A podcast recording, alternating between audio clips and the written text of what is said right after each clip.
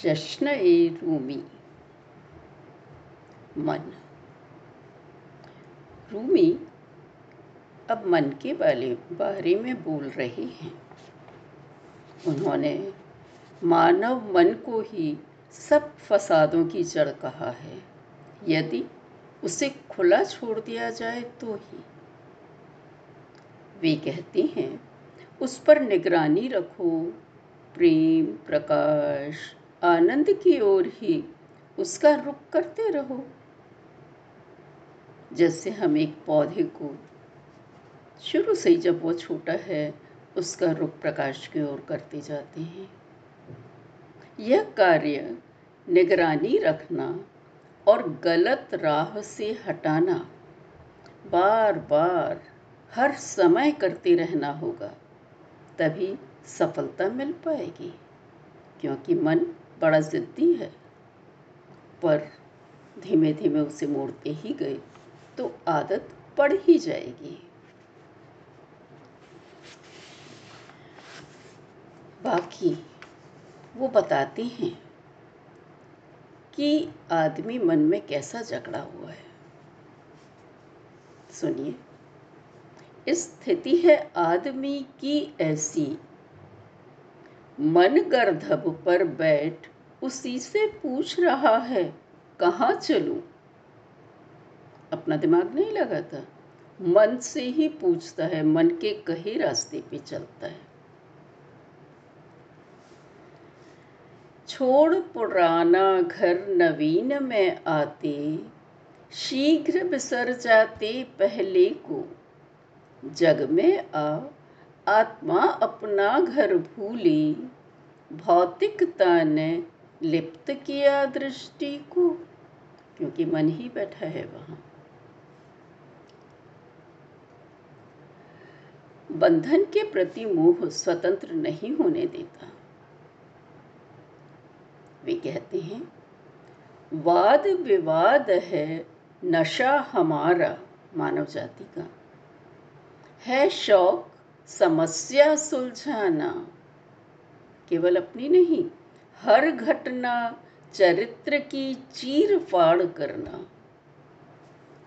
हम हैं वो पंछी जो ढीला करे, कसे अपना फंदा।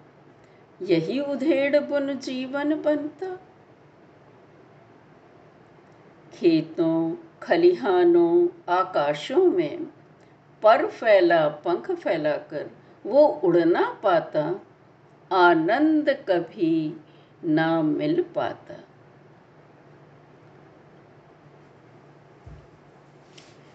ज्ञानवान मन वांछा स्ववश रखना चाहिए, अपने वश में रखना चाहता है। तो क्या होता है? टेंस बालक इच्छा पूर्ण करे और भूल ही जाए। कर ली और चलो। विपरीत आकर्षित करता है। मेहनत जो करो, आराम मिले। सहजाओ दुख तो खुशी मिले। अनिच्छा में ही स्वर्ग छुपे, इच्छा से घिरे तो नरक मिले। तो इच्छाओं के पीछे, क्योंकि वो मन की ही है ना, कोई फ़ायदा ना होगा।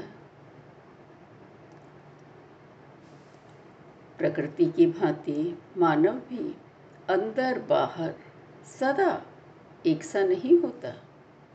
कैसे? सुनिए। बाहर से रज दिखती भू में, अंदर प्रकाश ही रहता। मोती अंदर सीपी बाहर, यह युग्म सभी में होता।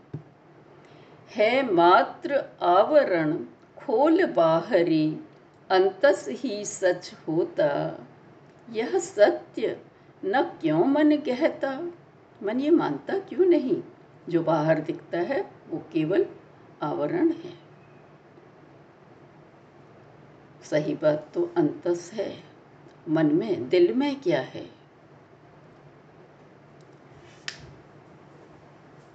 अब मन को राक्षस कह रहे हैं। मन दानव तुम में छुप कर बैठा। फंसा तुम्हें लोभ कांटे में, तुमको ही फिर खा जाता। अपने पर निगरानी रखो। दूसरों पर रखने की ज़रूरत नहीं। देखूँ, दिखाऊँ दोष दूजे के। मन को जब अच्छा लगता जानो, हो तुम गलत राह पर। प्रभु पथ यह ना हो सकता। यदि सभी कार्य सोच, विचार, देखना, सुनना, बोलना, मन ही संचालित करे तो स्पष्टता कैसे आएगी? कार्य न उसका समझ पाए हर आँख कारण है आँख का पर्दा ही। छेदक दृष्टि से छेदें पर्दा सत्य देख सकते हैं तभी। कार्य कहलाएँ भले बुरे, दृष्टि पर्दे के कारण ही, क्योंकि पीछे मन ही है। रंग जाता है मन के कारण। दूसरे और अपने लिए। ये मन ही है जो मानदंड अलग अलग रखता है। गलत काम कोई करे तो मन में नार की अलपटें उठ आती। मैं तो लड़ूं धर्म हित कहती। निज हंता ना दिख पाती कि ये मेरा अहम बोल रहा है। है द्वेष, धर्म का शत्रु, नरक का हिस्सा। स्वर्गिक पथ में वही रुकावट लाता, वही खींचता तुम्हें नरक में। रहना सजग, ना पड़ फंदे में। ईर्ष्या, द्वेष, क्रोध, लोभ, मोह, ये सब मन के ही तो गुण हैं। गुण कहोगे और गुण जो भी है। वो बोलते हैं, अपने दोषों को नज़रअंदाज न करो, उन पर ध्यान दो, तभी तुम सुधार पाओगे। इकट्ठे कर दर्पण पर रखो अपने दोष। ग्लानी से रो, असली रूप तभी दिखेगा। दोष युक्त तन का ही वैद्य उपचार करेगा। होगा कपड़ा फटा, तभी दर्जी सिएगा। व्यर्थ दिखे धातु तो रसायन विद बदलेगा। कुछ खराब होगा, उसको देखोगे तभी तो सुधारोगे। करें कुरूप पर काम तो ही सौंदर्य झरेगा।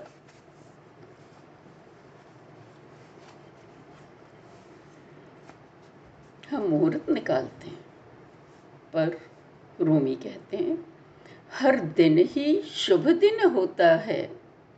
दोषी विचार, वाणी और कर्म के कारण इंसान दुखी होता है। और दोष कब आता है, जब हम मन पर चलते हैं, आत्मा की नहीं सुनते, अंतस की नहीं सुनते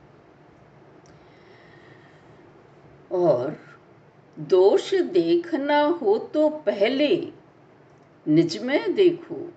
इस बात पर ही ज़ोर दो। दोष देखना हो तो पहले निज में देखो। यही बता देगा सुधार के हित तत्पर हो। इंद्रियों में एकता साधी। तो तन, मन, आत्मा की एकता भी सधी जाएगी, क्योंकि मन भी तो इंद्रिय का ही हिस्सा है। अरे वो भेड़ भेड़ को लक्ष्य करके बोलते हैं, अरे ओ भेड़, स्व इंद्रियों को चरने दो, वर्तमान के खेतों में एक दूजे की रहबर बनवे, साथी बनकर। जा पहुंचेंगी स्वर्ग में, तभी बता पाएँगी निज रहस्य तुमको, बिन शब्दों और अर्थों के। कि भाई, मिलकर ही पहले इंद्रियों में मिल मिल, मेल सिखाएँ कि वाणी, कर्म जो कहें वैसा ही हाथ पैर करें तो धीमे धीमे ये भी आ जाएगा। तन, मन और आत्मा मिलके काम करें। इच्छाओं के पीछे न दौड़ो, क्योंकि वो मन की ही है। जो व्यर्थ वासनाओं के प्याले पिए ही जाते, भेदक दृष्टि वे ना पाते। जो वांछा के पर काटें अंतः दृष्टि के पट खोलें, सारे रहस्य प्रकाशित हो लें और अब, रूमी मानव मन की उपमा धान की बालियों से करते हैं। ध्यान देकर सुने। कैसी होती हैं बालियाँ, कैसी दिखती हैं और अंदर से क्या होता है? साँझ हुई सब प्रेमी प्रभु मंदिर जा पहुँचे। चोरों सम हल्के प्रकाश में एक दूजे से भेंटे। पर वहाँ कर रहे थे वे एक दूजे की चौकीदारी। इससे उन सब की जग इच्छा ही ज़ाहिर थी। देखने को बाहर से लग रहे थे, सब प्रेमी है भगवान की। उनमें से एक सिंहासन पर जा बैठा, हिंद मध्य जैसे कि तुर्क कोई आया हो कर अपमानित आया जोसफ जैसे। किए स्वप्न उजागर उसने सम्राटों से। अभी तक मन में तो वही बैठा है, वही अधिकार सम्राट का। सब बोल रहे जैसे मिट्टी मिट्टी से।